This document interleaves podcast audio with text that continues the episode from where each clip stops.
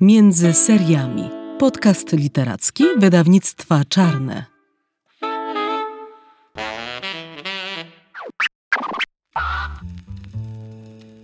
O tym, na czym polega fenomen Lucy Berlin, o tym, co ją łączy z Anną Świrszczyńską i z Ernaux, oraz o tym, dla kogo tak naprawdę Berlin napisała instrukcję dla pań sprzątających, opowiadają Karolina Felberg, krytyczka literacka i Łukasz Grzymisławski, dziennikarz. Zapraszam, Magda Kołdanowska, wydawnictwo Czarne.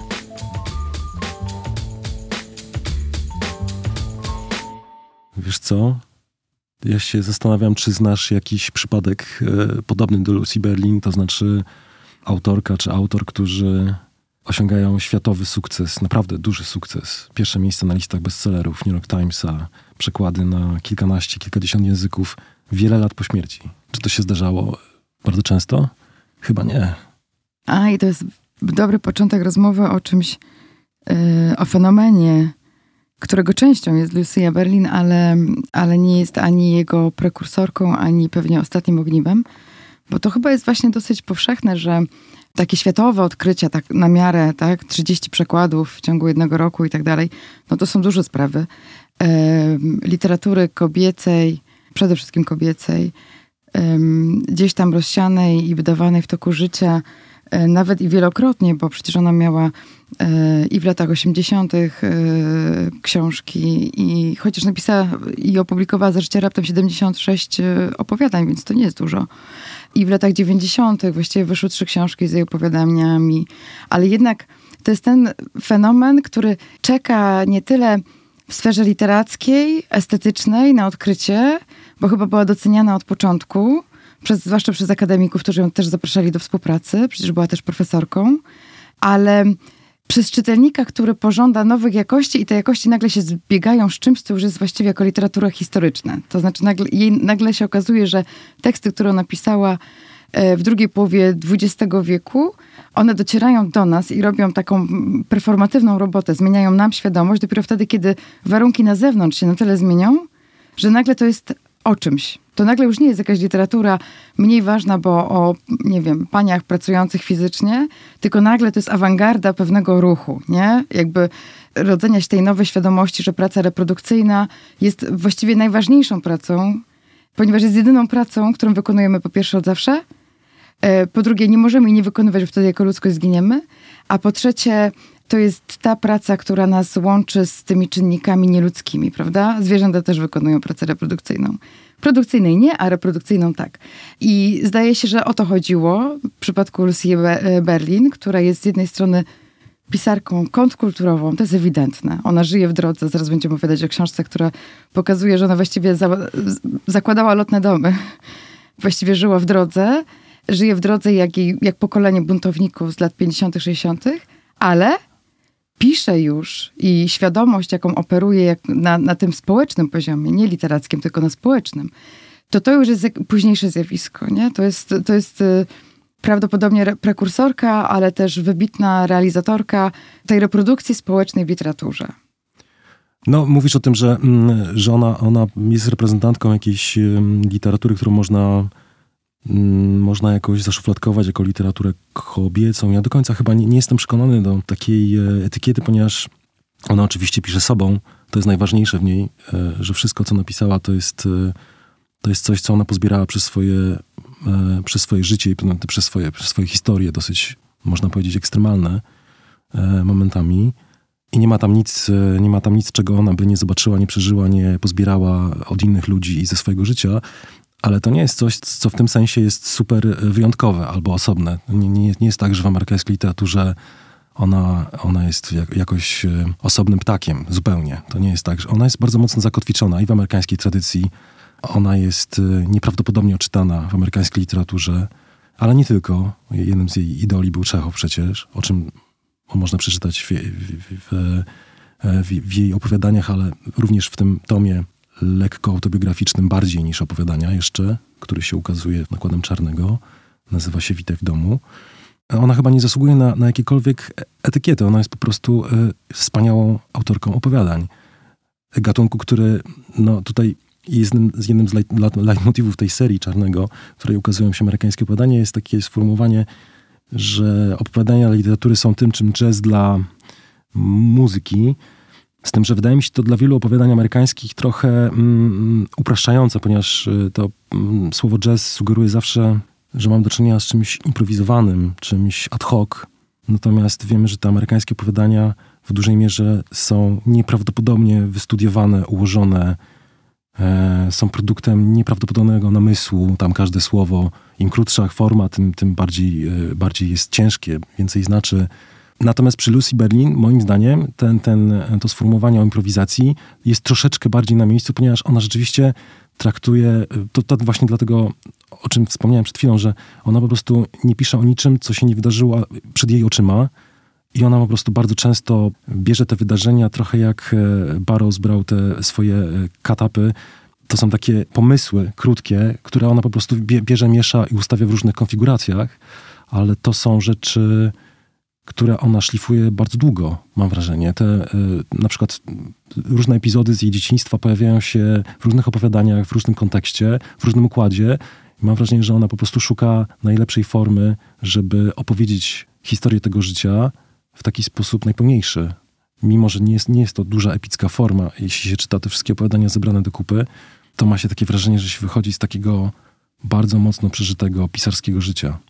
Ja mam y, jeszcze taką intuicję, że to, co ona zrobiła w literaturze amerykańskiej, to w literaturze innej, światowej, na przykład polskiej, robiły inne kobiety. To właśnie nie jest w, tym, w ten sposób ani osobne, ani, ani aż tak bardzo jednostkowe. To była cała masa, cały wysyp w latach 60. przede wszystkim pisarek tego typu wrażliwości, tylko że sam fakt, że, że ona pisała w Ameryce, a nie na przykład w Europie, która była po II wojnie światowej, jest czynnikiem naprawdę zasadniczym. O co mi chodzi? Chodzi mi o to, że dla mnie te same tematy w podobnych poetykach, to nie mam na myśli stylu pisania, tylko poetykach tylko sposobu etycznego, E, formułowania za pomocą literatury, przekuwania etyki w literaturę. O, czyli wrażliwości swojej własnej lub, e, e, lub ludzi, których się docenia, jakoś z nimi sympatyzuje, w, w formę literacką. Takie rzeczy właściwie w, bardzo podobne do tego, co robiła Berlin, robiła w literaturze polskiej Anna Świerszczyńska. Tylko ona to robiła przede wszystkim w poezji rzadziej, ale też w dramacie. I już sam fakt wyboru tej formy, y, opowiadanie jest bardzo amerykańskie, poezja jest bardzo y, europejska. To już jest ta pierwsza różnica między Starym a Nowym Kontynentem. Ale druga zasadnicza różnica to jest kwestia wstydu. Wstydu pisarza, y, który po wojnie w Europie jest bardzo mocno skrępowany tym zasadniczym czynnikiem, jakim była wojna, którą widział na własne oczy i to, że na przykład słowo cierpienie pasuje już tylko do tego kontekstu, nie cierpi kobieta, która myje naczynia. Cierpieli ludzie w obozie. Nie boli nic osoby, która ma co jeść i gdzie spać. Bolało ludzi w getcie i tak dalej. Jakby, I jakby to powoduje, że nagle rzeczy, o których można mówić i trzeba mówić, bo są częścią naszej realności zawsze, e, w językach europejskich się tabuizują i nagle trzeba wymyślić nowy język do opowiadania bólu, cierpienia, tych zasadniczych doświadczeń, doświadczeń granicznych, ale także rozkoszy, bo ona też jest nie na miejscu w tym kontekście i tak dalej. I dlatego języki europejskie nad takimi tematami pracują troszeczkę inaczej, chociaż chcą właściwie to samo powiedzieć. Chcą powiedzieć, Świerszczyńska chciała powiedzieć dokładnie to samo, co Berlin. Chciała powiedzieć, to życie, które się dzieje w pralni, to życie, które się dzieje w sklepie spożywczym, w aptece, który się dzieje na, na recepcji y, w przypadku Berlin, a, a, a na polu w przypadku y, bab opisywanych przez Świerszczyńską. To życie jest bardzo ważne i potrzebuje literackiego wyrazu.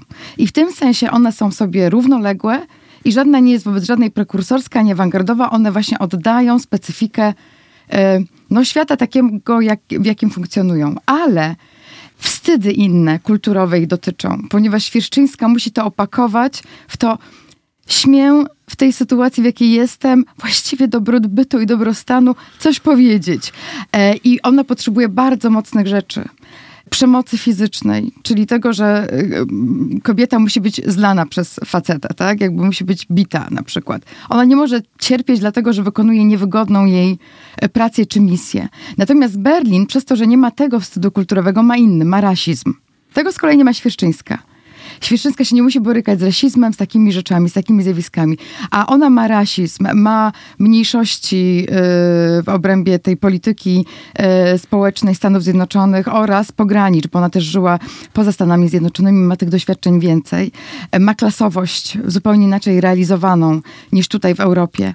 I to są jej wstydy takie kulturowe i to powoduje, że ona yy, o pewnych tematach może mówić yy, tak wydawałoby się bezpretensjonalnie i lekko, bez y, zaznaczania, że człowiek, y, bez tłumaczenia się z tego. Dlatego Berlin w, w sposób fenomenalny, fenomenalny, nie będąc katoliczką, bo ona jest, y, z tego co pamiętam, ona była protestantką. Ona jest łospem, tak, sama, sama o sobie tak mówiła. Jest... Dokładnie. Mówi chyba najważniejsze zdanie o katolicyzmie, jakie przeczytałam w literaturze dwudziestowiecznej. Jest takie jedno opowiadanie, gdzie ona w usta alter ego swojej matki wkłada taką oto myśl, że tego, czego jej matka, czyli też pewnie kobiety z jej kręgu kulturowego, nie cierpią w katoliczkach i w katolicyzmie i w ogóle w kulturze katolickiej, to jest to, że papież twierdzi, że kobiety są stworzone do miłości macierzyńskiej i, i, że, i, że, i że rodzina jest tym miejscem, gdzie tam miłość, miłość kobieca ma realizować, wyrazić i tak dalej. I na to one się nie zgadzają. Dlaczego? No nie dlatego, że one nie chcą kochać dzieci czy mężów, tylko dlatego, że one wiedzą, że to jest fałszywe. Z jakiegoś powodu w kręgach katolickich to było już tak mocno e, uwewnętrznione, bo ta ideologia miłości e, e, była forsowana już od XIX wieku, że katolicka pisarka tego by nie powiedziała. Może. A ona takie rzeczy mówi. To są te jej dystanse, które jej to umożliwiają. Może, może, chociaż wydaje mi się, że mm, jej katolicyzm, który ona znała, to przede wszystkim jest katolicyzm latynoski. Ona jest szalenie związana z tym żywiołem amerykańskiego, środkowego zachodu. Stamtąd wyrastała, stamtąd pochodziła rodzina e, jej matki. Fantastycznie opisana w, w co jednym opowiadaniu zresztą.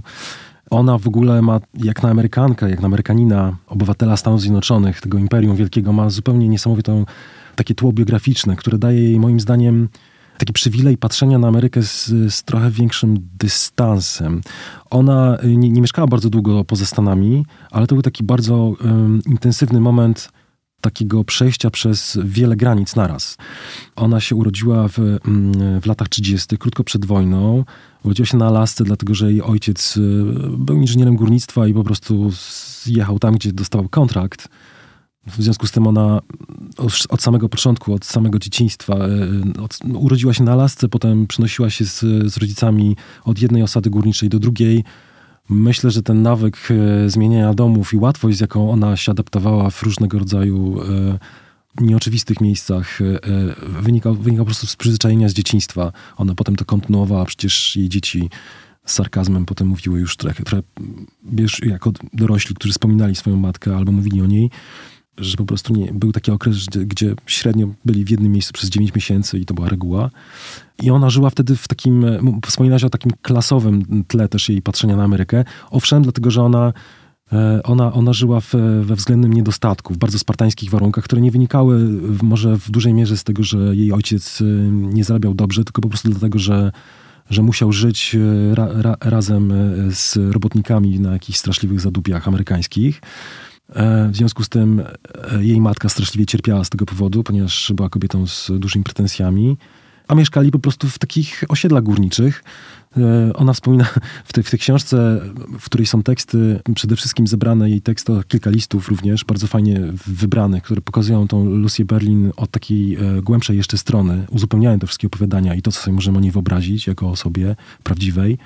Tam jest takie, takie wspomnienie jednego z domów, chyba w Kentucky, przy kolejnej, e, przy, albo w, w Montanie, albo w Idaho, przy kolejnej kopalni, gdzie podługa w kuchni była dosłownie krzywa i bawiła się puszczając puszki, która to stoczy się szybciej.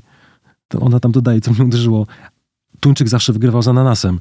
Więc mówimy, mówimy o takim amerykańskim poziomie pewnej spartańskiego trybu życia. To nie jest tak, że ona kiedykolwiek przymierała z głodem, nic z tych rzeczy. Jest taki moment, w którym e, jej ojciec e, dokonuje jakiegoś skoku w swojej karierze i dostaje kontrakt e, kontrakt w, w, w Chile. Zabiera tam ze, ze sobą swoją rodzinę, żonę i dwie córki. I oni lądują w Santiago. Santiago, które jest miejscem no, takim klasowym do sześcianu. I ona ląduje po prostu z tej takiej prostej, z takiego prostego życia na prowincji amerykańskiej, ląduje po prostu w, w centrum takiej e, chilijskiej, kreolskiej socjety.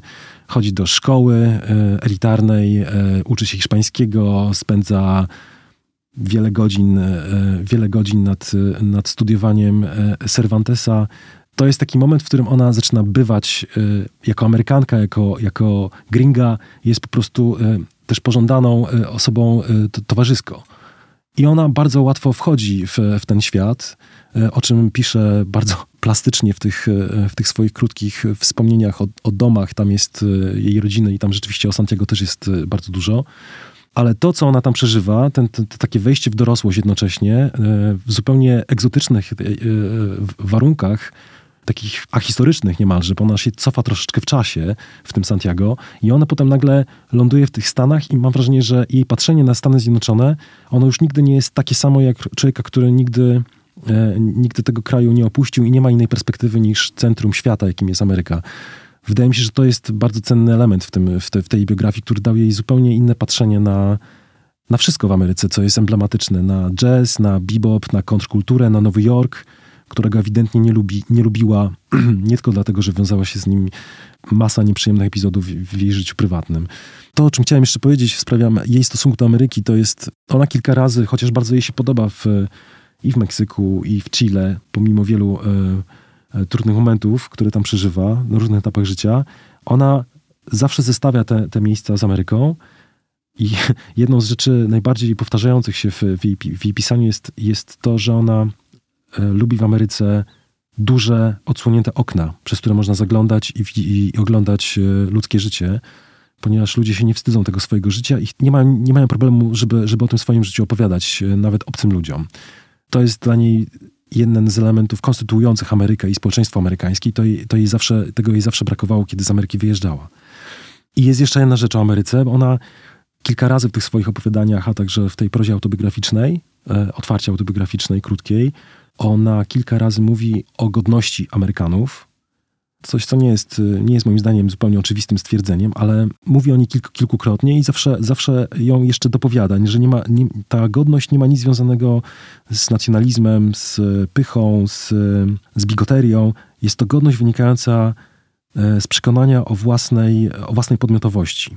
I to się pojawia kilkukrotnie w tych, w tych zapiskach i wydaje mi się, że jest bardzo ważne żeby rozumieć trochę jej też relacje z, z miejscem, ze społeczeństwem, w którym, w którym, z którego czerpała materiał do, do, do pisania. Tak sądzę. Tak mi się wydaje, że to podejście do Ameryki jest też bardzo symptomatyczne i też... Yy i też trochę do odkrywania teraz, ponieważ w warunkach, nie wiem, państw narodowych, które się gdzieś tam świat już się dzieli ostatecznie na państwa narodowe w tym XIX wieku, już nie ma białych plam, e, to my już trochę zapomnieliśmy o tym, że tak można postrzegać świat, a Amerykanie mieli jeszcze przez jakiś moment, przez to, że mają te bardzo długie płaszczyzny do kogoś tam należące, ale mimo wszystko sprawiające wrażenie no man's landu, e, to oni mieli dłużej to wrażenie, e, skąd tak naprawdę pochodzi ludzka podmiotowość, jak bardzo jest zakotwiczona w naturze, a nie w kulturze. I ona chyba w pewnym momencie, to jest bardzo znamienne. Witaj w domu mówi coś takiego, że raz, y, y, raz w życiu, właściwie raz, raz przyłapałam ją na tym, że używa słowa patriotka i używa go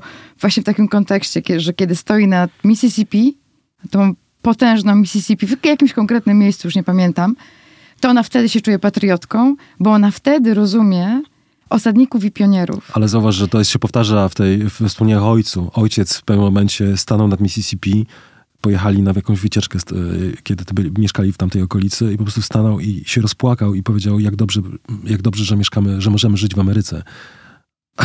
A matka go wtedy zbeształa jako głupca sentymentalnego. Tak, bo oczywiście najłatwiej było przeczytać tego rodzaju wynurzenia jako taki sentyment za czasem, za czasem y, pionierstwa amerykańskiego, a nie daj Boże jeszcze y, pragnienie eksploracji tej przestrzeni razem z osadnikami, pionierami. Ale przecież wiadomo, że Lucy Berlin nie o to chodzi. Jej po prostu chodzi o to, że jest taki moment w, w życiu człowieka, które nie jest z gumy i, i, i, i pełne jest wyzwań i, i doświadczeń granicznych. Cierpimy, chorujemy, no, mamy różne ograniczenia w sobie, ale są momenty, kiedy naprawdę stoi się na brzegu wielkiego, wezbranego oceanu i można coś z tym faktem zrobić. To znaczy, to nie jest więzienie, tylko to jest, to jest ten moment, kiedy można coś z tym, jak świat jest ogromny, jak, jak, życie, jak, jak życie konstruuje rozmaite przypadki, możliwości, można coś z tego zrobić. I wydaje mi się, że jej o to chodzi, ponieważ ona urodziła się w takich silnych koniecznościach. No, była dziewczynką, 36 rok. To jeszcze nie jest um, moment, kiedy dziewczyna ma gwarancję, że będzie mogła być kim chce. One sobie to wykuwały w latach 50., 60., ale, ale to jeszcze nie był ten moment. Jest przygotowana jednak do życia kobiecego bardzo długo. Chodzi do żeńskich szkół. To też jest nie bez znaczenia. Te szkoły mają zupełnie inny tryb edukacji niż e, szkoły e, dla chłopców, co potem w momencie, kiedy dziewczyny wchodzą na uniwersytety, powoduje, że one się stają z definicji albo gorszymi studentkami, albo muszą włożyć więcej pracy, żeby być tak samo równa swoim kolegom. Ale jest też ten w jej przypadku choroba, prawda? Ona chyba miała 10 lat, kiedy już było wiadomo, że ona jest tak schorowana, ma tak krzywy kręgosłup, że, że prawdopodobnie nie, nie przeżyje więcej niż 2-3 dekady, a już na pewno nie urodzi dzieci. I ona mimo tych wszystkich ograniczeń, i kolejnym jej ograniczeniem jest nieobecny ojciec, ponieważ on jest tych, nie tylko na kontraktach, ale też na wojnie. E, dużo go nie ma w domu i w ogóle robi z tego taką figurę e, swojego pokolenia. Dla nas, dla dziewczynek, wtedy dorastających, ojcowie byli jak konie. Traktowaliśmy ich jak naszą pasję. To jest niewiarygodne zdanie w ogóle. To jest zdanie kapitalne, ale to jest, to jest też zdanie, które nie wynika od sobie tak, wymyślę coś oryginalnego i sobie to napiszę, tylko to, to wynika z jakiegoś doświadczenia, które pewnie pęczniało w tysiąca jakichś codziennych drobin, a układały się w głowie latami. No ten ojciec to jest, to jest figura super ważna dla niej, moim zdaniem. On, on zresztą nigdy nie pojawia się intensywnie w tych, w tych opowiadaniach, ale często jest takim punktem takiego zatrzymania się w, tym, w, tym, w tej szybkości życia, bo ona, ona żyła bardzo szybko i pisała bardzo szybko, a może pisała wolno, ale czyta się to, by pisała tak, żeby, żeby to czytać szybko bardzo, z takim kalejdoskopem obrazów, wrażeń, zapachów. Bardzo jej na tym zależało, na szybkości, moim zdaniem. Natomiast jest taki moment, kiedy się pojawia ojciec, zawsze jest takie zatrzymanie i oglądnięcie się za, za ramię. Jest takie opowiadanie, jedno chyba z moich ulubionych, Lucy Berlin, które się nazywało Plan podróży, bodaj. I to jest opowieść o tym, jak ojciec i matka odsyłają ją do, do Stanów, z tego Santiago, żeby podjęła naukę w, w, w szkole średniej, gdzieś tam w, w Nowym Meksyku. I ona w tym opowiadaniu, nie wiem czy tak było naprawdę, ponieważ tego nie możemy powiedzieć nic, nic co, się, co jest napisane w pierwszej osobie przez Lucię Berlin, w której występuje e, dziewczyna o imieniu Lucia. Nie, nie, nie możemy być pewni, że to jest, to jest zapis faktów, ale jest to na pewno opowieść o jej ojcu. Jest to mhm. moim zdaniem najbardziej, e, chyba najbardziej rodzinne i prawdziwe opowiadanie, które ona, ona, ona napisała. Tak sądzę mimo że tam o tym ojcu jest bardzo niewiele. No tak, bo z całą pewnością nie tworzył z jej matką udanego związku. Jej mama opisywana jest przez nią przede wszystkim jako alkoholiczka. To też jest bardzo symptomatyczne i ta złość jej matki. E, być może właśnie na to, co zastała e, na tej, w tych podróżach, które wespół z ojcem bezustannie prowadziła, czyli oglądając te różne inne kultury, troszkę zewnętrzno wobec jej domu rodzinnego, e, troszkę bardziej może rodzinne, takie, w których, w których rodzina jest centrum świata nieposiadającym zewnętrza. Czyli po prostu byt y, kobiety, zwłaszcza, realizuje się poprzez rodzinę i to, to ma ją spełnić i uszczęśliwić. Ona zupełnie nie podzielała tego wrażenia i kompletnie nie umie się dostosować i należała do takiej szerokiej też niestety formacji e, kobiet. E, to się ujawniło w statystykach, zwłaszcza po II wojnie światowej, które mają piękne domy z ogródkiem i, i depresję i piją. Znaczy w, w Ameryce piją wszyscy, trzeba tak, powiedzieć. Tak, w Ameryce e, Lucy Berlin tak, bo ona podzieliła tematyczną kondycję, ale przecież to nie jest tak, że było to takie 100% e, normy, nawet na tamte czasy. Chodzi bardziej o to, że Lucia Berlin nie udaje, że tego nie ma, a umiemy sobie wyobrazić literaturę, która próbuje to przypudrować, to właśnie temu doświadczeniu oddaje głos, ale co więcej, wiedząc, że to tak wygląda i że to takie jest, sama przed tym doświadczeniem nie ucieka.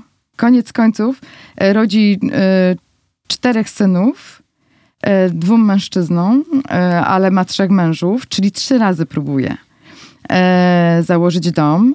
To się oczywiście nie udaje, bo ona, bo ona jest w jakiś sposób po prostu wychowana do takiej atrybucji, jaką prezentuje jej matka, czyli do mimo wszystko ogromnego buntu przeciwko temu. Nie znajduje w domu miłości, która uszczęśliwia. Tego nie znajduje w domu miłości, która uszczęśliwia. Też ma troszkę pecha, ponieważ jej ostatni partner, w którym była szaleńczo zakochana, miał swoje własne problemy. W momencie, kiedy się poznali, już był heroinistą i ona po prostu nie była w stanie go z tego wydobyć. Ale nie zmienia to faktu, że, e, że, że nie znajduje tego spełnienia, o którym wie, że go nie znajdzie. A mimo tego go szuka. I to jest to, co jest dla niej symptomatyczne i to jest to, o czym ja mówiłam, to jest takie bardzo amerykańskie w niej. To znaczy szukamy bo wiemy, że gdzieś są jakieś możliwości. Ameryka jest przeogromna, świat jest przeogromny, każda rzeka tam jest właściwie to jest to, to o czym wspomniałeś przed chwilą, że, tak? że, że w Ameryce jest najważniejsza, najważniejsza cecha Amerykanina jest, jest taka, że okej, okay, może nie jest najlepiej, ale zawsze możemy coś z tym zrobić. Dokładnie. I ona potem o tym mówi, kiedy pisze opowiadanie już dziejące się tych środowiskach, które poznała w pracy zarobkowej, czyli w latach 70. i później. Między innymi była salową w szpitalu.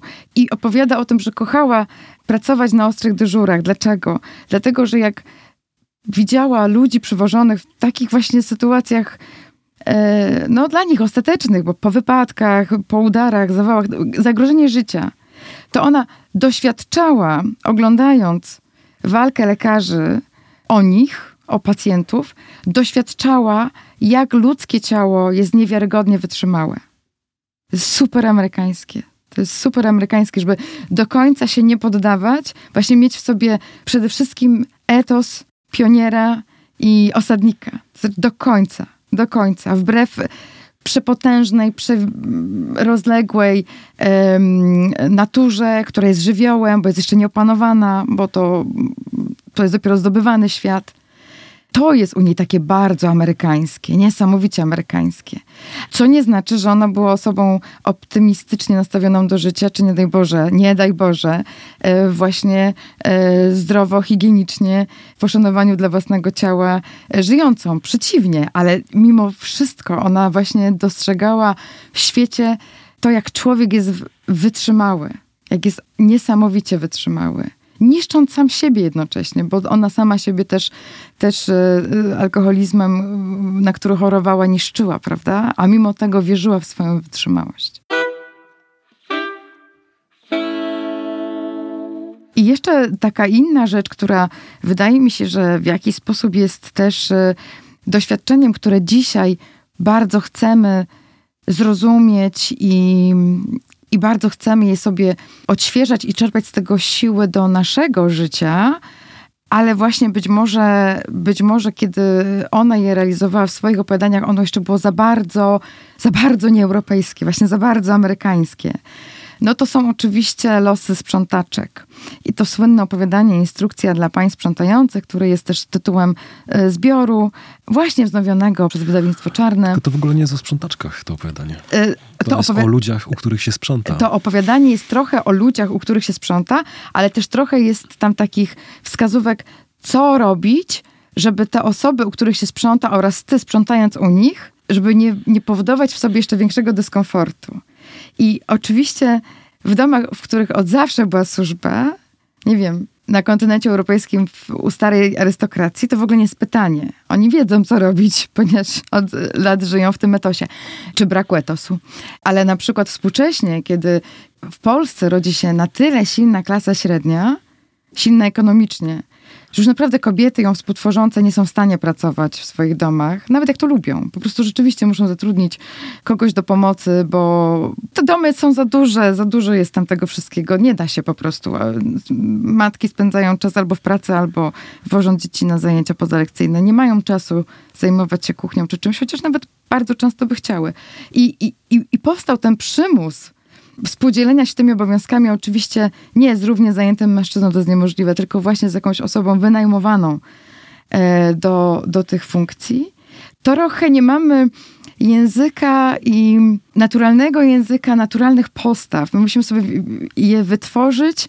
Musimy też bardzo często gdzieś tam siebie samych wytrenować do bycia pracodawczyniami dla takich osób, dla osób wspomagających nas w prowadzeniu naszych domów. To, to nie jest wiedza, czy to nie jest doświadczenie, które dziedziczymy z domów naszych matek czy, czy babci. I ona właśnie jest też w takiej sytuacji, że ona wchodzi do niektórych domów, w których to też nie było oczywiste, że tam służba jest. Jej rodzice też mieli służbę, ale w różnych etapach życia i to też było różne. Czasami tej służby było trochę więcej, czasami była jedna służąca, bo tylko jedna z, ją, z jej matką wytrzymała jeszcze, czasami nie było służby. Więc ona zna różne przypadki, zna różne sposoby radzenia sobie z tą sytuacją i właśnie dlatego pisze instrukcję, bo wie, że to jest kłopotliwe, że w momencie, kiedy zmienia się troszeczkę układ społeczny, układ klasowy, stanowy, nie tylko w Stanach Zjednoczonych, ale na całym świecie, że to jest jakiś temat który, który sobie trzeba przemyśleć. I, i tam i w, tej, w, tym, w tym tekście instrukcja dla pań sprzątających, która jest troszeczkę właśnie o tych pracodawczyniach. Jakie są typy pracodawczyń? Jest też trochę informacji o tym, w jaki sposób trzeba sobie radzić z tymi pracodawczyniami, żeby u nich przetrwać, żeby, żeby nie mieć poczucia porażki współpracując z nimi, żeby, żeby nie czuć się od nich gorsze. E, też troszkę pokazuje ich wady, ich niedoskonałości, ich niemożności, ich też taką ich słabostki y, i pokazuje paniom, które ewentualnie y, chciałyby w ten sposób pracować, jak można wyzyskać te ich słabostki, żeby, żeby w tych ich domach i w tych zawodach no tak. czuć się w miarę swobodnie. Tak, ona oczywiście pisze, pisze opowiadanie, nie, nie zakładając, że jakakolwiek, e, jakakolwiek e, pani, pani sprzątająca kiedykolwiek to przeczyta, nie? Więc jakby to jest, tylko taki, to jest tylko taki retoryczny jeśli, chwyt. Jeśli ona publikowała też w magazynach i w gazetach, czyli coś, to jest takie doświadczenie, którego w Polsce aktualnie nie ma czasopisma nie publikują opowiadań. E, ale jeśli ona to robiła i to robiła to na rynku właśnie, który ma te, ma, ma naprawdę tę kulturę czytania opowiadań, to czemu? Ja myślę, że właśnie nie. Bo, bo, już wtedy, kiedy ona pracowała, bo ona rzeczywiście pracowała jako pani sprzątająca w Los Angeles, e, nie w Los Angeles, tylko w Oakland, e, na północy Kalifornii, kiedy tam mieszkała, chociaż instrukcja rozgrywa się w Los Angeles chyba, to już wtedy większość, większość tego personelu to, to, to, to były kobiety z Meksyku, o zupełnie innym zapleczu biograficznym, ale też kompetencjach językowych również. Myślę, że ona, ona się obracała bardzo często w takich środowiskach, środowiskach związanych z, z kulturą latynoską, mieszkała wśród latynosów. Ona jakoś e, czuła niesamowity pociąg do tej kultury. Kiedyś e, ze swoim ostatnim mężem, człowiekiem zamożnym, ale właśnie ofiarą, ofiarą nałogu e, narkotykowego, heroinistą po prostu, który, który próbował przez wiele lat się z tego wyrwać, ale mu się nie udało. Oni często podróżowali ze swoimi, z jej dziećmi po Meksyku takim Volkswagenem ogórkiem, ponieważ ten, ten jej mąż był był człowiekiem, który zajmował się sprzedażą Volkswagenów e, na Środkowym Zachodzie. W związku z tym był dosyć zamożnym, zamożnym człowiekiem. No i oni często jeździli po tym Meksyku, zapuszczali się nawet do Gwatemali, albo jeszcze nawet, jeszcze nawet dalej. I ona, ona zawsze, mimo że stara się bardzo nie, e, nie być taką przybyszką z białej północy, która patrzy tak protekcjonalnie na, ten, na, tych, e, na tych ludzi, jak w muzeum trochę antropologicznym, bardzo się powtarza często takie spostrzeżenie, że ci ludzie mają w sobie taką wewnętrzną, naturalną, niewymuszoną godność, e, która nie ma nic wspólnego z, z tym, co my sobie wyobrażamy o, o takich e, kulturach odległych od e, tego chorowego, białego, anglosaskiego, amerykańskiego człowieka. Ale tu też są dwie rzeczy. To super, że to wprowadziłeś, bo tu są też od razu dwie rzeczy, które się nasuwają, bo z jednej strony ona zauważ, że to, że ona w dzieciństwie, w głębokim dzieciństwie bardzo dobrze już poznała język hiszpański i zawsze była tłumaczką. Nie tylko nauczycielką języka hiszpańskiego w amerykańskich szkołach, nie tylko tłumaczką dla pacjentów e, w tych... Na ostrych dyżurach zawsze dostawała jokejów, ponieważ, ponieważ jokeje byli zazwyczaj latynosami. Dokładnie. Nie tylko tłumaczką dla pacjentów w takich miejscach, gdzie po prostu trzeba ten język znać y, i, i, i, nie wiem, opiekować się kimś w języku, tak? Pocieszać go. Trzymać go za rękę, mówić, że wszystko będzie dobrze w momencie, kiedy amerykański, nie mówiący po e, hiszpańsku personel być może sobie z tym nie poradzi. Ona była oddelegowana do takiej opieki, do takiej opieki właśnie językowej, nie? Te, znamy to, bo dzisiaj mamy ten sam, ten, to same zjawisko w Polsce, jeżeli chodzi o, o, o język ukraiński, prawda? Też przydałoby się, żeby w, każdym, w każdej przychodni ktoś się orientował, w jaki sposób można pocieszyć matkę i dziecko. No może już dzisiaj to nie jest aż tak, aż tak, aż tak ważne, ale dwa lata temu było bardzo ważne, nie? Kiedy rzeczywiście do, do, do małych gmin nawet e, trafiały mamy z dziećmi. E, już nie wspomnę o tym, że w każdej szkole powinien coś taki być. Więc jakby wyobrażamy sobie, że ona spełniała właśnie taką funkcję, jak w naszej kulturze spełniają obecnie te osoby, które mają kompetencje w językach e, e, rosyjskim, ukraińskim, tak, białoruskim. Gdzieś mogą właśnie obsłużyć te trudne momenty. I to był jej niesamowity kapitał, ale to nie jest tak do końca, że to jest tylko kwestia tego, że miała jakąś jakąś, jakąś magiczną, magiczną właściwość, prawda? No wiadomo, nauka języka to trochę jest, y, to trochę jest coś na zasadzie takiej siły, że jak już się to posiada, to się, to się jest obdarzoną pewną mocą. To jest coś więcej, ponieważ mimo wszystko pomimo tego, że ona się w dzieciństwie naoglądała rozmaitych różnych y, kultur, nażyła, napodróżowała i tak dalej, to jednak zaczęła y, życie dorosłej y, kobiety bardzo wcześnie. Miała raptem chyba 18 lat, jak pierwszy poważny związek zawiązała taki, w którym się pojawiły dzieci. I zobacz, co ona zrobiła ze swoim życiem na tamtym etapie, kiedy żyła, rodziła pierwszemu mężowi dwóch najstarszych swoich synów i starała się w jakiś sposób y, no, ułożyć z nim życie, także to domowe. Właśnie w tej książce Witaj w domu jest taki opis właśnie jednego z pierwszych założonych przez nią domu. Domu z tym mężem założonym. Trzymałam kubek za gorącą krawędź i podawałam mu uszko. Prasowałam mu szorty, by były ciepłe. Zawsze, gdy o tym mówię, wszyscy się śmieją, ale cóż, to prawda. Ubierałam się tak, jak mi kazał. Zawsze na czarno albo na biało. Długie włosy ufarbowałam na czarno, co rano je prostowałam. Mocno malowałam oczy, nie używałam szminki. Kazał mi sypiać twarzą do dołu, by skorygować moją główną wadę, czyli zadarty nos. Była oczywiście jeszcze inna duża wada, skolioza. Kiedy po raz pierwszy zobaczył moje nagie plecy, powiedział: O Boże, jesteś asymetryczna. Kiedy siedzieliśmy w restauracji albo w barze, czy nawet przy naszym nowoczesnym tekowym stole na twardych tekowych krzesłach, układał moje części ciała.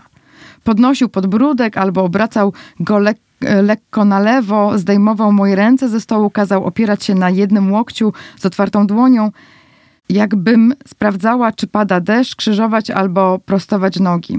Stwierdził, że za często się uśmiecham i za bardzo hałasuję podczas seksu to Paul wybrał wszystkie meble do naszego domu i tak dalej, i tak dalej. No tak, mamy do czynienia z, z takim dosyć patologicznym przypadkiem. Ten Paul, pierwszy jej mąż, to zresztą był artysta. Rzeźbiarz. E, I on ją, e, on ją zostawił zresztą. Tak. E, zanim urodziło się ich drugie dziecko. Tak. Jak, jak już mówiliśmy, to, to nie wyleczyło jej, wyleczyło w cudzysłowie z szukania szczęścia w romantycznym związku. Ona ona była w wielu związkach, nie tylko ze swoimi, swoimi mężami. No tak, ale po co ja to przytaczam? Bo wiadomo, ona to zapisała, to doświadczenie dość postfaktycznie. Kiedy on ją zostawił, ona była tym zdruzgotana, czyli to nie jest tak, że żyjąc z narcyzem, z tak, dosyć agresywnym, zwłaszcza tym... retorycznie, narcyzem pewnie i pewnie i po prostu niewiarygodnie trudnym facetem, takim niereformowalnym, o bardzo silnym ego, e, jakoś specjalnie przeciwko temu buntowała. Nie, ponieważ ona chciała z nim być. Właśnie była w być, drugiej ciąży z nim. Ale... Ale z jakiegoś powodu w pewnym momencie opisała go właśnie tak. Dlaczego? Dlatego, że potem miała drugiego partnera, z którym też się nie do końca udało, ale, ale przynajmniej zaznała innego rodzaju relacyjności między kobietą a mężczyzną. Natomiast z tym trzecim partnerem, z Buddym, zaznała wreszcie czegoś, co wspaniale nazwała. Miłość, która nie jest przymusem. Ja zaraz e, odnajdę to sformułowanie, bo ono jest jeszcze lepsze. Chodzi o to, że dzięki temu y, trzeciemu związkowi, który się nie uda z powodu, y, z powodu problemów osobistych Buddiego, jego nałogów, ona i tak z niego wyszła o tyle obronną ręką, że ona zaznała tam miłości, która nie jest więzieniem. Która nie jest więzieniem dla jej ciała, która nie jest więzieniem dla jej myśli, która nie jest więzieniem dla jej głowy, która nie jest więzieniem dla jej kobiecości. Tylko przeciwnie.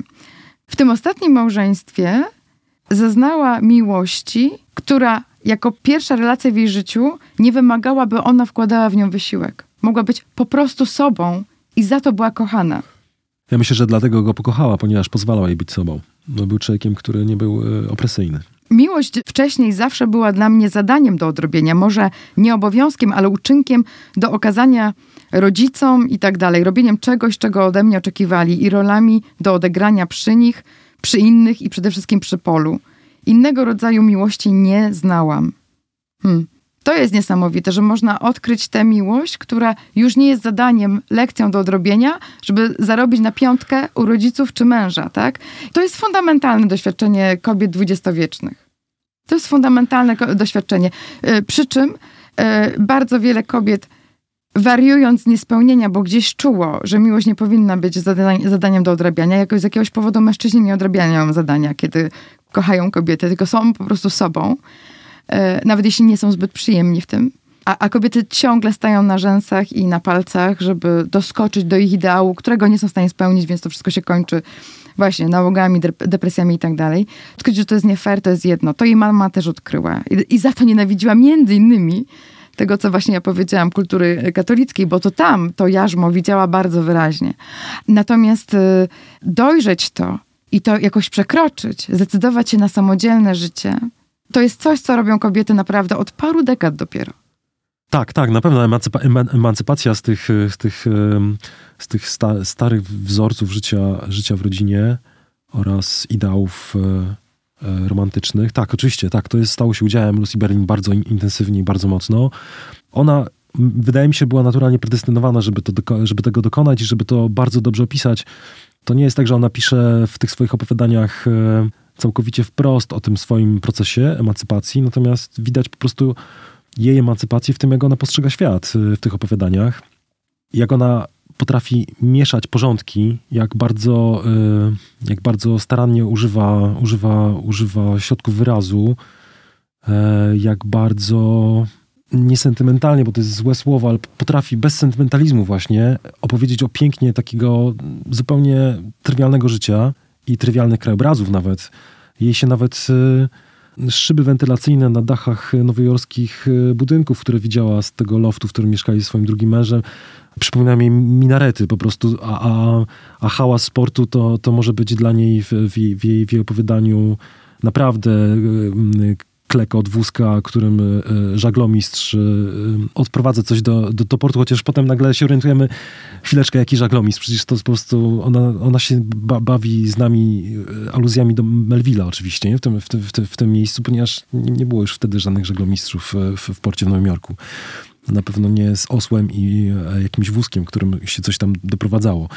Myślę, że ta czułość, którą ona opowiada o świecie, który widzi, o tej Ameryce, która, która, z której jest, z którą się identyfikuje, e, to jest coś, co, co jest po prostu taką oznaką takiej szalonej dojrzałości emocjonalnej. Mam wrażenie, że nie, nie wiem, kiedy ona w ogóle to osiągnęła, czy to urodziła się z tym, czy to się wydarzyło, kiedy dorastała z tą trójką wrednych, wrednych pijaków, jak, jak mówi o swojej rodzinie w El Paso, czyli dziadku, matce i, i, i, i, i, i wuju, e, którzy urządzali piekło. Zresztą o tym podobno była jej jedyna powieść, która E, która była prawie ukończona, kiedy ją zgubiła podczas podróży do Meksyku i nigdy już nie, nie spróbowała jej zrekonstruować. To miała być, e, mówiła to kiedyś e, któremuś ze swoich przyjaciół, to miała być, albo była gotowa taka południowo-gotycka powieść o dzieciństwie i tych strasznych ludziach w strasznym domu, którzy ją otaczali.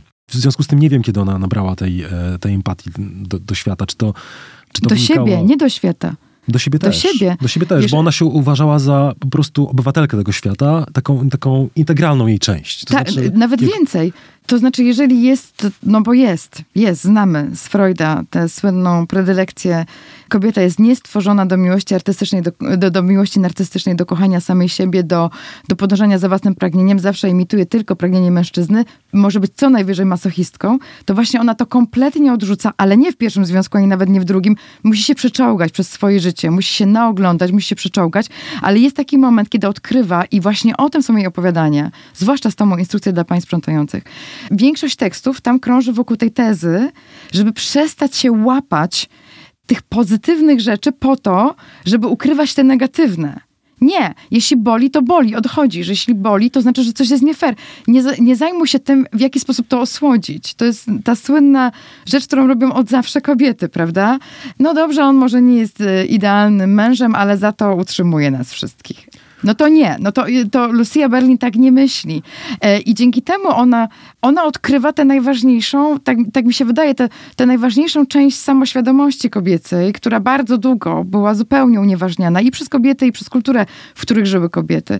Ona, ona to odkrywa e, w prostych gestach, w prostych słowach, w prostych doświadczeniach życiowych, nie, nie potrzebuje, wiesz, e, e, Madame Bovary, która, e, która jest jakąś figurą jakiegoś świata, tylko może to odkryć wśród swoich koleżanek, wśród swoich współpracowniczek, wszędzie, na ulicy, w metrze, w autobusie, który, który rozwozi ludzi po pracy. Wszędzie tam odkrywa właśnie, właśnie to, że nie wolno nam, bo niszczymy, bo to jest bardzo autoagresywne i w ten sposób siebie najbardziej niszczymy. Nie wolno nam tuszować spraw negatywnych tymi rzekomymi pozytywami. To się nie równoważy. To jest niemożliwe. To się nigdy nie zrównoważy. To może robić tylko masochistka lub masochista. I to jest jej jakoś takie prze, przeogromne odkrycie, które reprodukuje w każdym opowiadaniu.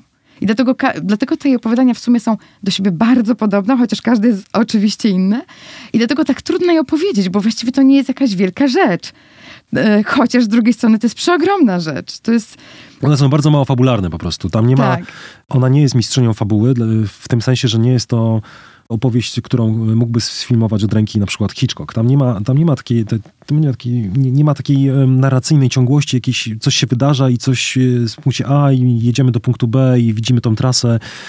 Bardzo często to opowiadanie to jest po prostu, to jest szalenie impresyjny zapis jakichś bardzo konkretnych nastrojów to jest coś, co zbliża tę, tę, twórczość do, no właśnie do, do malarstwa moim zdaniem, bardziej niż do, niż do scenopisarstwa, powiedzmy. To, to, nie są, to nie są rzeczy, które łatwo można przynieść na ekran, na pewno. To musiałby być co najmniej Altman, żeby można, można, y, można coś z tego, z tego zrobić, taki portret pewnego pokolenia Ameryki, Amerykanek albo Środkowego Zachodu. Trzeba by po prostu kogoś, kto nadałby temu taki osobny pęd fabularny.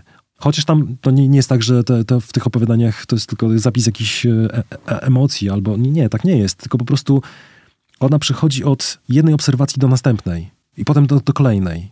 W tym, w tym takim słynnym jej opowiadaniu, jednym z najsłynniejszych w ogóle i jednym z pierwszych, które publikowała, Pralnia Wangela, to jest opowieść o, o w zasadzie dwóch pralniach. Ona, ona chodzi do, do, do, do pralni już mieszkając w Kalifornii, tam spotyka tego Indianina, który jest oczywiście alkoholikiem, też tam pierze w tych samych godzinach, w, w tych samych dniach w tygodniu te swoje, swoje rzeczy.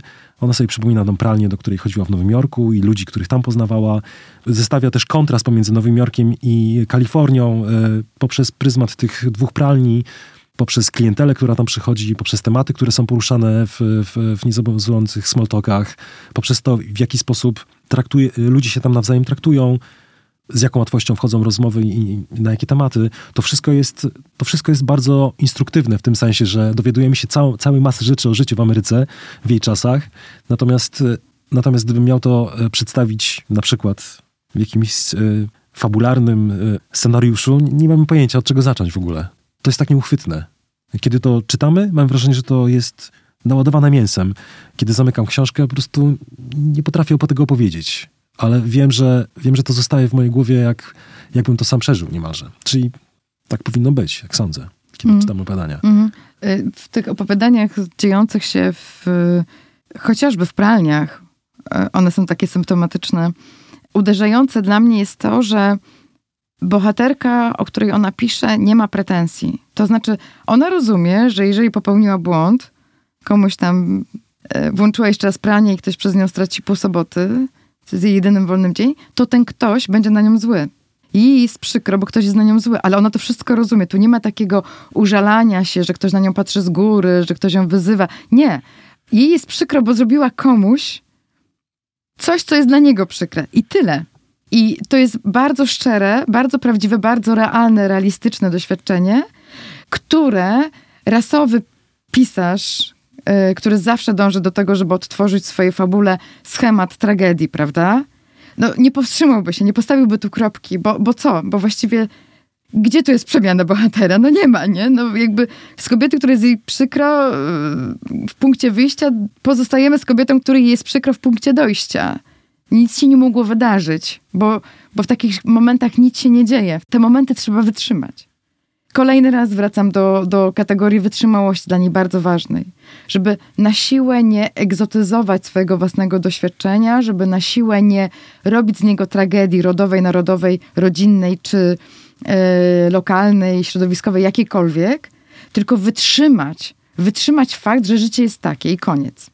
No, życie jest jakie jest, ale musi się toczyć i się toczy. Ona zresztą e, formułowała takie, takie złote myśli e, w rozmowach ze swoimi przyjaciółmi. Oni o tym e, wspominają, kiedy ktoś ich pyta już wiele lat po śmierci Lucy Berlin o to, o, o to jakim była człowiekiem. Jest bardzo wonekutowska w tym sensie, że whatever works, works. Cokolwiek działa, po prostu działa. Ona tak traktowała życie. Wydaje mi się, że nie jest to sprawa być może w Ameryce wyjątkowa, nie jestem tego pewien. Wiem, że w, w Polsce nie jest to, nie, nie, nie jest to postawa, y, postawa powszechna. Jej nieugiętość, jej, y, jej otwartość y, na, jej empatia do, do, do innych ludzi o, oraz to, co jest w tych opowiadaniach podstawowe, ale dotyczy niemalże każdego opowiadania amerykańskiego, jest to, że nawet jeżeli mamy do czynienia, w większości przypadków mamy do czynienia z ludźmi, których na pierwszej stronie nie da się lubić, to po prostu na ostatniej stronie wiemy, że to są ludzie nam bliscy. I to jest, y, to jest niesamowita jej właściwość. I w ogóle opowiadania amerykańskich, po to one w ogóle powstały, żeby opowiadać Amerykanom siebie samych i zbliżać ten tygiel ze sobą, znajdować punkty wspólne. To w ogóle jest chyba sens amerykańskiego opowiadania, tak sądzę. Jakby sekret popularności tego gatunku i to, że każdy amerykański pisarz czuje się w obowiązku popełnić co najmniej kilka potężnych, świetnych, wspaniałych opowiadań. Są tacy y, pisarze jak Lucia Berlin, którzy zdecydowali się pisać tylko opowiadania, ale mi się wydaje, że w jej przypadku wynika to w dużej mierze z jej możliwości też czasowych, które mogła, z ilości czasu, też uwagi, które mogła poświęcić na tworzenie, y, bo to jej życie naprawdę nie było, nie było, nie było bardzo wesołe. Fajny kontrast jest w tej książce Witam, Witaj w domu, tej, tej, która ma się ukazać niebawem, która została skomponowana nie przez nią. Ona się składa z trzech części. Pierwsza część to jest lista wspomnień wszystkich domów, w których mieszkała od urodzenia. Potem je, na końcu jest wybór, e, wybór listów, głównie napisanych przez nią, ale jest też list, na przykład jeden list napisany przez jej ojca do niej e, z wojny. A w środku jest coś, co chyba jeden z jej synów tam sadził. To jest znaleziony gdzieś e, lista, e, lista e, rzeczy, które jej się kojarzą z tymi wszystkimi domami, o których wspominała, o których pisała w takim, w takim magdalenkowym tonie. To jest wszystkie te rzeczy, które były z nimi związane naprawdę, czyli te wszystkie zawalające się dachy, przeciekającą hydraulikę, zgniłe, śmierdzące linoleum, eksmisje, wypaczone okna, brak wody, brak ogrzewania, eksmisje, mm. eksmisje, eksmisje. Czyli po prostu jest ten kontrast pomiędzy tym, jak ona to przetwarzała i tym, jak można było też o tym pamiętać. Ale, ale też trzeba zauważyć, że mm, Witaj w domu to jest tekst właściwie niedokończony, niespełniony. Ona go nie dokończyła, więc śledzimy od, od Alaski, czyli od 1936 roku, kiedy się rodzi, te miejsca, które odwiedzała i te, i te niedogodności, z którymi się spotykała w danych miejscach. To, to jest bardzo właśnie fajne, ile jak ona bardzo zwraca uwagę na to, co było dyskomfortem. E, lubimy mieć na temat przeszłości wyidealizowane wyobrażenia, a zwłaszcza na temat własnego dzieciństwa. A ona jednak tak realistycznie trzyma się dyskomfortów, e, co, jest, co ją też uwiarygadnia jako, jako w pewien sposób pionierkę, czy, czy niesamowicie dobrą realizatorkę e, tej literatury, która pokazuje uwikłanie jednego człowieka jednocześnie w pracę produkcyjną i reprodukcyjną i jak się ma to do siebie i jak to bardzo zaburza jego własne poczucie wartości, jego własne poczucie sensu, jego własną e, podmiotowość, albo właśnie jaką mu daje siłę, jeżeli jest w stanie, e, jeżeli jest w stanie z tych doświadczeń zrobić coś więcej niż tylko manifestować wobec nich swój opór. Tekst Witaj w domu powiedzmy, ucina się w połowie lat 60. i te listy, które okalają, że tak powiem, te narracje, też ucinają się mniej więcej w tym samym, czasie, czyli tak naprawdę w Witaj w domu poznajemy pierwszą połowę jej życia, co jest o tyle ciekawe, że ona wtedy te domy zakładała, rodziła dzieci.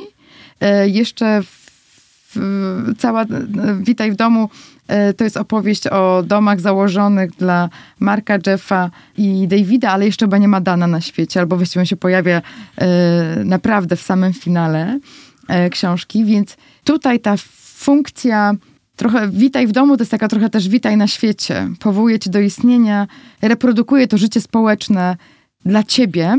E, zakładam te domy, walczę o te domy. No to jest, to jest bardzo, bardzo sensownie ujęte.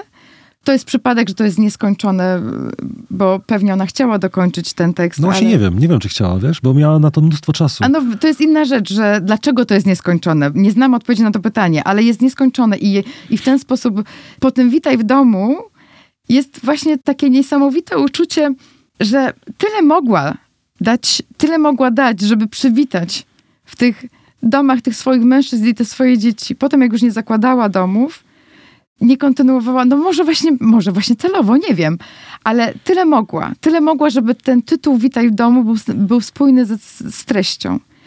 Ale żeby to mogło być spójne z, z, treścią i żeby to właśnie mogło takie pozostać, żeby ten tytuł nie był e, jakby wobec tego, co jest w książce, to ta powieść jest niespełniona. Ta opowieść jest niespełniona. Ta opowieść jest przerywana, jest podejmowana w odpowiednich momentach, ale przerywana no tak. w innych. Jest po prostu takim jakimś poszatkowanym doświadczeniem. E, z drugiej strony nadmiarowo uzupełnianym przez wydawców tej powieści o zdjęcia, o jakieś konteksty, o, o, o te listy, prawda? To się ma nawzajem oświetlać i, i, i robić takie wrażenie pełni, ale to jest, to jest niepełne absolutnie. Ta książka mi strasznie, strasznie przypomina, przypomina to, a, a, to, to, to, to, co się dzieje wokół Ani w tej chwili E, po tym, po tym Noblu rzeczywiście, bo to, bo, to jest, bo to jest troszeczkę podobny wysiłek. Znaczy opowieść, próba opowieści oddania oddania tego, co się pamięta o swoim dzieciństwie i o tym, w jaki sposób to dzieciństwie przeszłości, wczesnej, wczesnej młodości, próba zasugerowania, w jaki sposób to uczyniło nas takimi ludźmi, jakimi jesteśmy dzisiaj. To jest jakoś, jakoś pokrewny wysiłek, tak, tak mam takie wrażenie. Natomiast dobrym pomysłem wydaje mi się dostawienie tych e, przez wydawców tej, tej książki, tych wybranych, zupełnie przypuszczam, to jest mały wycinek jej korespondencji, jak sądzę. Jest, jest to kilka listów, przede wszystkim do, do, do, do jej przyjaciół, e, ma, ma, małżeństwa, które, które poznała. Edward Dorn zresztą to, to był człowiek, poeta, bardzo znany amerykański poeta, który, który ją ostatecznie e, jakby usadowił w tym akademickim świecie, dopiero, dopiero w latach 90., oferując jej stanowisko na Uniwersytecie w Colorado jednym z tych listów jest inna rzecz, e, taki epizod nowojorski, kiedy ona naprawdę myślała, myślała, że przenosząc się do Nowego Jorku z tym swoim drugim mężem, zresztą pianistą jazzowym, wchodząc w ten świat e, bebopu, jazzu, takiej, takiej już e, kontrkultury rodzą, przekuwającej się odbitników już, ko, już do lat 60. Po, powolutku, do, do, do zupełnie innego rodzaju nowoczesnego społeczeństwa amerykańskiego. Ona naprawdę myślała, że ona tam po prostu wejdzie wejdzie w świat pisarski, zacznie robić karierę. Chciała to zrobić. Tak wynika z tych listów. Jest taki moment, kiedy ona opisuje spotkanie ze swoim agentem literackim, który z kolei z, e, zapraszają na lunch z wydawcą. I e, jest taki moment, w którym ona w tym liście opowiada, dlaczego nic z tego nie wyszło. Ponieważ oni, ten wydawca zaoferował jej nie tylko pieniądze za opowiadanie, które pokazała, ale po prostu zaoferował jej zaliczkę za powieść, której nawet nie napisała potraktowała to jako, jako osobistą zniewagę.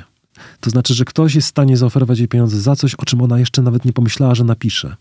To było coś dla niej niegodnego, yy, niegodnego literatury. To znaczy, ten fragment strasznie dał mi do myślenia na temat tego, jak bardzo poważnie traktowała to, to, to, to, to pisanie opowiadań. To, to, nie było, to nie była po prostu działalność po godzinach, tylko żeby zabić czas. Nie, to, było, to był naprawdę sens jej życia jak się czyta 77 opowiadań, czy 76, które wydała, wszystkie wydała, ponieważ jak mówił, wspominał y, jej przyjaciel, wydawca tego tomu, y, który zrobił furorę w 2015 roku na świecie, ona naprawdę niczego nie marnowała. Po prostu pisała i wydawała wszystko, co chciała. Napisać mhm. i wydać. To dla niej było tożsame. Pisanie i wydanie. Mhm. A masz jakąś ulubioną fotografię z tego tomu? Nigdy nie widziałam tyle jej zdjęć w jednym miejscu i nie mogłam sobie tak, wiesz, jej zobaczyć. E, I najbardziej zaskoczyły mnie te zdjęcia z jej dzieciństwa. Wygląda jak Dorotka z, z, z krainy. Przede wszystkim gdzieś tam ma nawet jakiś strój ludowy. Rozumiem, że lokalny, jako mała dziewczynka. I tak się zaskoczyłam, wiesz, że e, Lucia Berlin, którą e, uważamy właśnie, no bo znamy przede wszystkim jej twórczość i pamiętamy o jej relacjach z kontrkulturą i z awangardą nowojorską. No więc Lucia Berlin gdzieś była po prostu dzieckiem przebieranym, biegającym po śniegu, funkcjonującym w jakimś zupełnie innym otoczeniu niż e, Uniwersytet Książki i tak dalej. E, oczywiście wiemy o tym, że Lucia Berlin miała też e, swoje ciekawe życie zawodowe, nie e, inteligenckie, nie literackie, nie, nie środowiskowe, nie artystyczne, tylko, tylko takie, jakie tam sobie chciała prowadzić na pewnych etapach, albo musiała. Ale przez to, że to jest fabuła jej książek także, no to to już jakby stało się częścią jej, e, jej literackiej persony, prawda? Ale takie dziecko na śniegu, dziecko z rodzicami, dziecko, e, wiesz, w świecie po prostu, nawet bym powiedziała, poniekąd podmiejskim, jeśli nie, wie, jeśli nie wiejskim, to, to to mnie zaskoczyło, że też jest taka Lucia Berlin. Dlatego Witaj w domu nie należy, nie należy chyba od tej książki zaczynać swojej znajomości z, z Lucią Berlin, a natomiast jest to fantastyczne dopełnienie jej jej obrazu. Ja po tej książce mam wrażenie, że ona jest, ona jest po prostu kimś, kimś obok, kimś, kogo dobrze znam.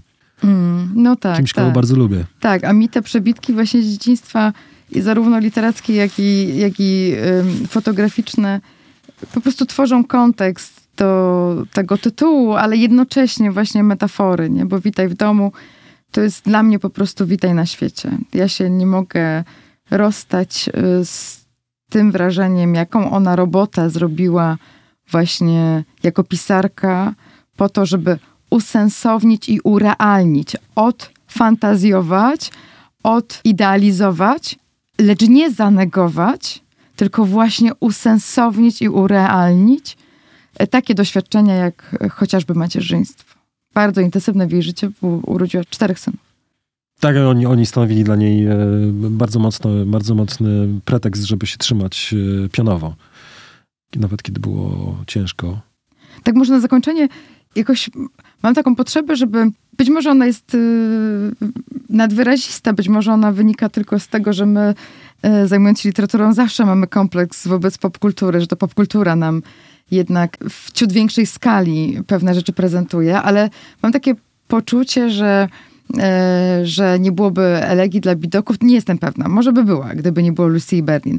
Ale mam jeszcze większe przeczucie czy poczucie, że z całą pewnością takie seriale jak Sprzątaczka nie oglądałyby nam się w takiej funkcji, nie tylko rozrywki, ale także właśnie e, w funkcji narzędzia poznawczego, które nam daje pewien wgląd w rzeczywistość i pozwala nam znaleźć język do zastanowienia się tym, kim dzisiaj jesteśmy, nie?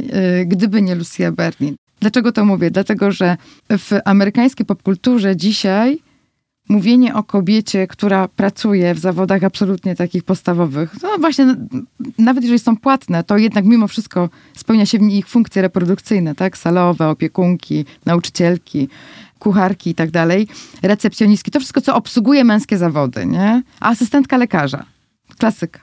To jest coś innego. Na przykład w polskiej literaturze jakimś odkryciem jest, że kobiety pracowały, były robotnicami. Ale zobacz, jakim językiem są one o dzisiaj opowiadane. Ciało Huty, czy, czy nie wiem, Plac Konstytucji. Tam już są te robotnice i one mają taką świadomość nowoczesną, nie? Wiedzą o co, o co chodzi w nowoczesnych, w nowoczesnych państwie, ekonomii i tak dalej. Ale zobacz, jakie one mają, jak one nie mają języka do tego. Jakie to są potwornie naiwne narratorki i bohaterki. Mówią do siebie językiem naprawdę, który, no ja nie wierzę, nie wierzę w tego rodzaju samoświadomości kobiecej. Jest to język, wiesz, tak sztuczny, wykreowany z niczego i jest tak naiwny, że nie da się w niego uwierzyć. Bohaterki Lucy Berlin nie mówią takim językiem. Nie, to są antypody sztuczności. To są antypody sztuczności, ale to też pozwala, jakby już, no właśnie, pozwala je traktować jako, jako byt w pełni naturalny i, i funkcjonujący na tych samych zasadach, jak, nie wiem, jak, jak zawody męskie. Znaczy nie musimy już dyskutować z tym, że to jest. Tak jak czytaliśmy wielokrotnie opowieści o lekarzach i tak dalej, lubimy jednego, lubimy, drugiego nie lubimy, no to też jest nowoczesność od Czechowa, prawda? Lekarz jest jedną z najważniejszych figur, prawnik, Prawda? Takie męskie zawody. Jakie to jest... O, to wolny zawód, chodziło chyba Tak. o wolny zawód głównie. A, a, teraz, a teraz nawet, nawet można sprzątaczkę przedstawić w sposób nienaiwny, nie? W, w polszczyźnie jeszcze nie. Mimo, mimo świerszczyńskiej w polszczyźnie nadal nie. Ale, ale w, w, w opowiadaniu amerykańskim od paru dekad tak. Tak, jeszcze na koniec y, wspominałaś o tej popkulturze i o tym, y, czy, czy być elegia dla bidoków dzisiaj bez Lucy Berlin. Nie wiem, być może. Na pewno tak sobie pomyślałem przez moment, że ten film Nomadland, który dostał Oscara i w której, Tak. w której, w której głów- główną rolę świetnie zagrała Frances McDormand, to jest ktoś, kto jest w pewnym sensie bliski Lucy Berlin, ta postać grana przez McDormand, tylko że ona jest straszliwie surowa. Surowa i e, jest w niej jest w niej takie przekonanie o tym, że świat jest niedobry, dlatego że, że jest za trudny. Natomiast u Lucy Berlin jest, jest, ten mały niuans, który powoduje, że świat nie jest, nie jest niepiękny i nie jest za trudny. On jest trudny, ale damy, sobie z nim radę, ponieważ, ponieważ potrafimy go opisać, potrafimy go poczuć. Wydaje mi się, że gdyby, e, gdyby Frances McDormand w tym filmie, ta postać, która, która grała, potrafiła albo chciała, miała ochotę zapisać swoje doświadczenie, zacząć pisać opowiadanie na przykład o sobie i o rzeczach, które, które ją otaczały, to nabrałaby tej, tej takiej e, większej miękkości w, w, w kontaktach ze światem, wypolerowania kantów, które Mhm. powodują szalony dyskomfort w życiu. A wydaje mi się, że właśnie to, co zrobi, lo, lo, robiła ze swoim życiem Lucia Berlin poprzez pisanie, to było w pewnym sensie przyznanie, że świat jest wspaniały. Dokładnie. E, i To jest świetna puenta, ponieważ to chyba, o czym się bardzo rzadko mówi w kontekście Lucy Berlin, bo się zwraca uwagę na, na te wszystkie dyskomforty, biedę, to, że chorowała i to, że się borykała z życiem, ale mało się mówi o czymś, o czym ona też zresztą mało mówiła, natomiast dała wyraz, sygnał wielokrotnie, że tego zaznała. Mało się mówi o tym, że ona naprawdę zaznała e, spełnionej miłości, i że ona była kochana taką, jaką jest. To jest niezwykłe. I że ona gdzieś zauważyła, że ludzie, którzy ją otaczają, może nie żyją właśnie na Manhattanie, może nie tworzą jazzu, ani nie piszą powieści eksperymentalnej, ale wielu z nich po prostu w swoich mikroskalach i mikroświatach doświadcza pełni i jest akceptowane w pełni. I to jest, to jest jakoś tak, zobacz, najnieszczęśliwszą postacią w jej pisarstwie, najnieszczęśliwszą i trochę też najokropniejszą, jest jej matka, która właśnie nigdy nie była kochana dla siebie samej, nigdy nie była kochana taką, jaką jest, ale też przez to nigdy nie pokochała nawet własnych córek. Nawet własnych córek nie pokochała takimi, jakimi były, tylko wiecznie używała miłości do nich po to, żeby rozgrywać jakieś sprawy między nimi. No tak, tak, ta relacja, relacja między nimi jest też, też w tym sensie amerykańska, że tam po prostu w pewnym momencie następuje odcięcie i ci ludzie żyją w rozproszeniu po wielkim kontynencie, jakim jest Ameryka i widują się już tylko w sprawach ostatecznych. A dokładnie, tak, tak. A nawet i w ich wypadku, nawet i to im nie do końca wyszło. Dobrze, dziękuję ci za tę rozmowę. Ja też bardzo dziękuję. Y, I, Szkoda, że jedna nie rzecz, będzie- którą, który, o której musimy powiedzieć, po prostu Lucia Berlin to jest ta autorka, którą trzeba czytać. Trzeba czytać, y, może trochę szkoda, że nie będzie y, zbyt dużo odkryć stricte literackich, ponieważ no to, co mogło wyjść mniej więcej w polszczyźnie już zostało zaprezentowane. O właśnie, może powiemy, kto jest jej tłumaczką na język polski, bo tłumaczką wszystkich jej książek jest ta sama osoba, Miłka Jankowska, wspaniała, wybitna tłumaczka z Wrocławia. I tutaj chyba nie możemy liczyć na specjalnie dużo, ale może możemy liczyć na Nie, żadnych szuflad już nie będzie. Mam wrażenie, że to jest już ostatni ten, ten, ten tom. No tak, ale możemy liczyć, rzecz. możemy liczyć, być może możemy liczyć na jeszcze jakieś teksty biograficzne, albo nie wiem. No nie wiem, ja bym, ja bym, ja bym rzeczywiście chętnie zobaczył e, po prostu film o Lucy Berlin.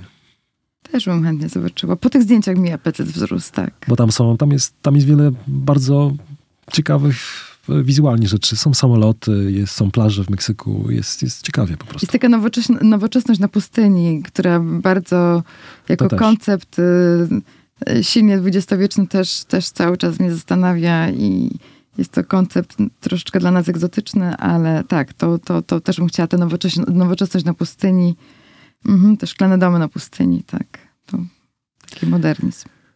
Dziękuję ci. Dzięki, do usłyszenia. Wydawnictwo Czarne dziękuję za wysłuchanie podcastu Między seriami. Nagrania Studio Takto.